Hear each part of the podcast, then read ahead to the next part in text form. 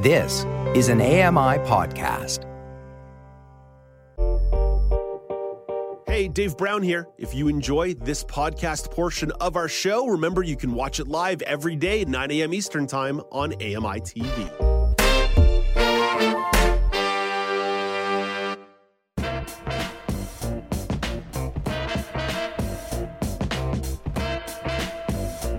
Welcome back. It's now with Dave Brown on AMI TV.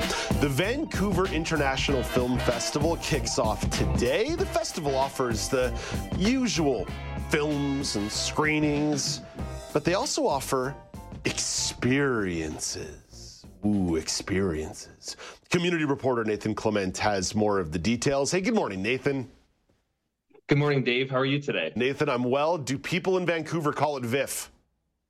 We do call it the VIFF. I, I feel like it sounds too much like Vim. I feel it sounds kind of antiseptic. It doesn't quite have like the ring that I want it to have. Has a nice like subtle tone to it too. It's not in your face like a TIFF or some of the other abbreviations. It's just nice, subtle. Drop a little VIFF into the conversation here or there, and it's it's simple, it's easy. You, everyone knows what it means. okay, beyond the name uh, that we maybe disagree on, what separates VIFF from other film festivals? What's great about VIFF is because Vancouver is such a major film industry here in the city that it's one of the largest in North America. So there's a wide range of films, usually over 70 countries display their own cinema at the event in a in a handful of theaters at the Seymour location, but also across the city as well. How are they handling live film performances? What are they doing there? This is one of the coolest things added in the last couple years. So, as the movie, as the film's going on, you're having the director speak, you're having orchestras played, you're having the actors act on stage, the actors dub over, and just making a real immersive and full environment of just celebrating film, but also trying to push the boundaries of how film is watched and film is displayed. September 28th till October the 8th, so a couple weeks here. For more information, you can head over to viff.org, V-I-F-F.org for more information. As Nathan said, there's a couple different uh, theaters being featured here, but there's a main one. The VIFF Center is on Seymour Street, right there in the uh, downtown core, but viff.org to learn more if you want to uh, check out some films. Nathan, beyond the film festival, the other thing that people are preparing for is the calendar calendar turns to the month of October is Halloween stuff, and I'm already dreading the amount of Halloween talk I've got to do here for the next 31 days. But bright lights and scary sights. The PNE, the Pacific National Exhibition, is bringing back Fright Nights. So, how are they enhancing the Halloween season? What's great about Fright Nights is, and we're going to be talking a lot about Halloween, so I hope you're excited. Um, we got a lot. we got a lot of fun little displays, haunted houses, as well as live actors going around trying to scare you. But it's also a fun environment just where you can go with a family. Um, you can go with a partner, with friends, and just really enjoy a kind of like loose environment, but also uh, practice your vertical leap as well And if few in a few cases. Nathan, I used to have a stronger constitution for horror films and scares. As I've gotten older, I think I've gotten softer, not just from the amount of carbohydrates that I consume, but I just think in general my soul is a little bit more sensitive. How do you feel about haunted houses? My apartment's pretty spooky in itself, so um, I'm always surrounded in a haunted house. But overall, like I've I've always enjoyed it as a kid. Uh, uh, that was one of the highlights for me around Halloween was going to Fright Nights, but also checking out a lot of the haunted houses around. I had a couple of neighbors that would put on these massive displays and go to the nines every single year and creating these elaborate, deep haunted houses. So it's always been part of my childhood, and they're they're quite fun and quite enjoyable. So Fright Nights kick off on October the 6th. So that's the uh, Friday of Thanksgiving weekend on the PNE grounds. For more information, you can visit frightnights.ca, frightnights.ca. And of course, uh, the PNE grounds, East Hastings Street, 2901 East Hastings in Vancouver. Vancouver. Okay, Nathan, sticking with this theme of flavors of the season and Halloween, if haunted houses aren't your thing, there is something else you can do. Richmond Country Farms is operating and opening their pumpkin patch for visitors. There's an array of activities for the whole family. So, what are the biggest highlights of the pumpkin patch? Obviously, being able to pick out your pumpkin you're going to be using for the month of Spooktober, as well as there's a great access to mazes, horse carriage rides, access to petting and being around uh, uh, farm animals, and just overall a bunch of different activities all sprinkled throughout the grounds.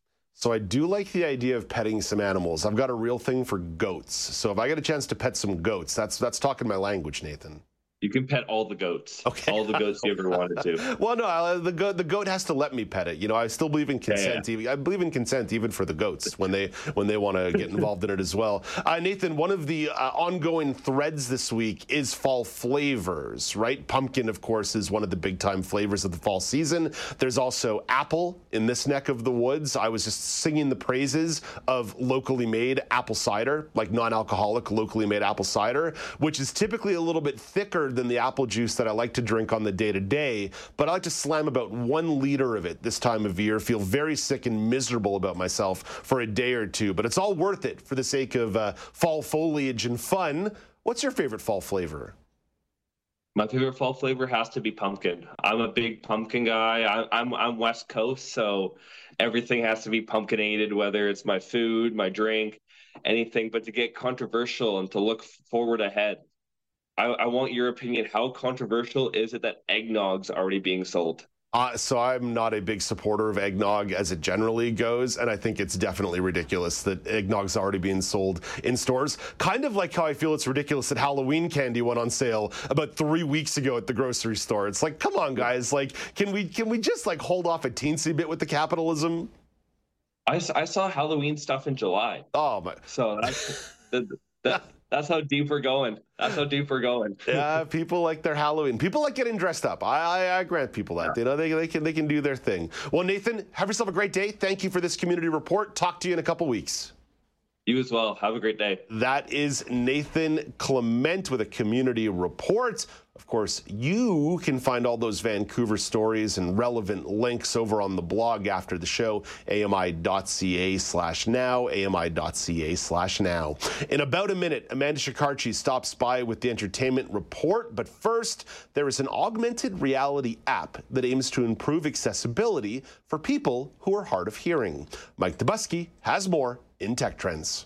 XRAI Glass is an app designed to work with certain augmented reality glasses. CEO Dan Scarfe says it works by hearing dialogue or conversations. The audio is being transcribed on a phone, and this is then, you know, projecting it onto these glasses. And he says there are applications in the world of translation too. Well, at the moment, we're obviously looking at uh, translation from English to English, but uh, we also have access to 76 other languages. But there are drawbacks. The glasses must be plugged in to the phone running the app to work. Plus, while there is a free tier to the XRAI Glass app, it doesn't separate out individual speakers. To do that, you'll need to subscribe, which can run you as much as 50 bucks. With Tech Trends, I'm Mike Dobuski, ABC News. Thank you very much, Mike. Look at Mike doing a little story there about accessibility and technology. Well done by you, Mike, the hardest working man in the broadcast business.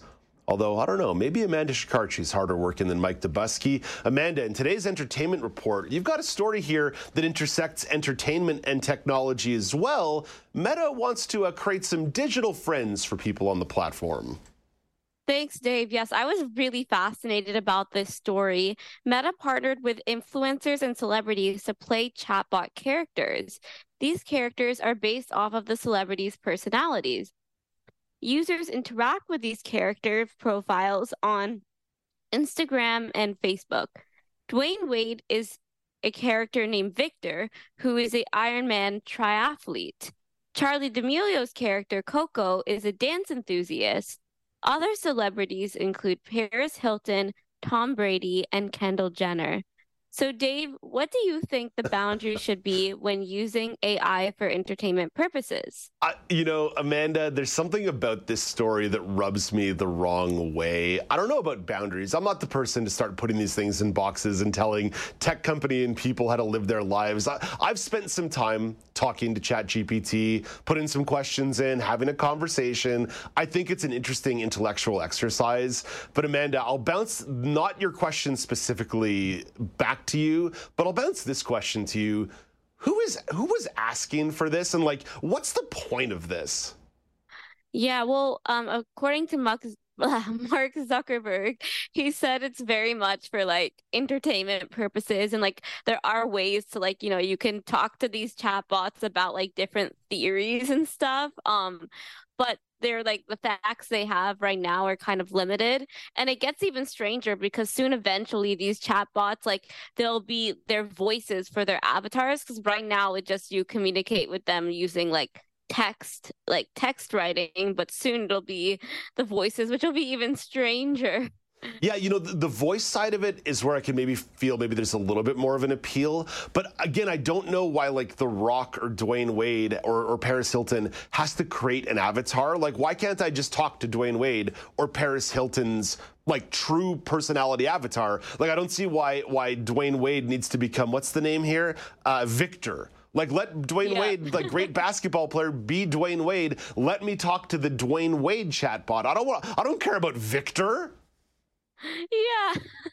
Yeah it's definitely interesting. I i don't know it, it's sometimes ai is strange when it adds the human component to it yeah, I, again, like I said, I, am not someone who sits here and fears AI every day. Like I'll leave that to the other uh, mainstream news shows uh, on in Canadian media, clutching their pearls and being concerned. But what I'll say about this is, it's not a pearl clutching component or like, oh, woe is me, dumbfounded confusion. Wow, AI. What I'll say is like this is kind of nonsense, right? Uh, like, I get what Microsoft is talking about this week, trying to create an AI assistant within Windows 11. I get that Amazon is trying to improve their voice assistant using AI. This just kind of seems like wasted oxygen and wasted energy on a com- from a company like Facebook that should really be working on making sure their platform isn't used for any more ethnic cleansing. You know, if you catch my drift? Yeah, I totally agree. I totally agree. okay. Amanda, thank you for this. Uh, talk to you tomorrow for a Friday edition of the Entertainment Reports. Thank you. Yes, sounds good. That's Amanda Shikarchi with the Entertainment Report coming up after the break. I've got a regional news update, a couple interesting provincial stories for you, and some political drama in New Brunswick. Then Brock Richardson stops by for what I believe will be quite the marathon of topics in the sports chat. I got a lot of things that I want to pick Brock's brain about. This is Now with Dave Brown on AMI TV.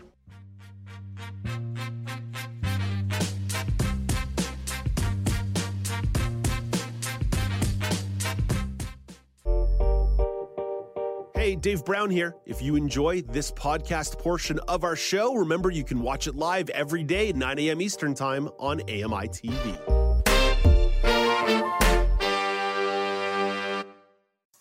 Hi, I'm Ramya Amuthan.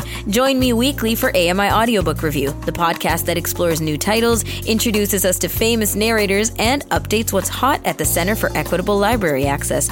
Download episodes of AMI Audiobook Review from your favorite podcast provider.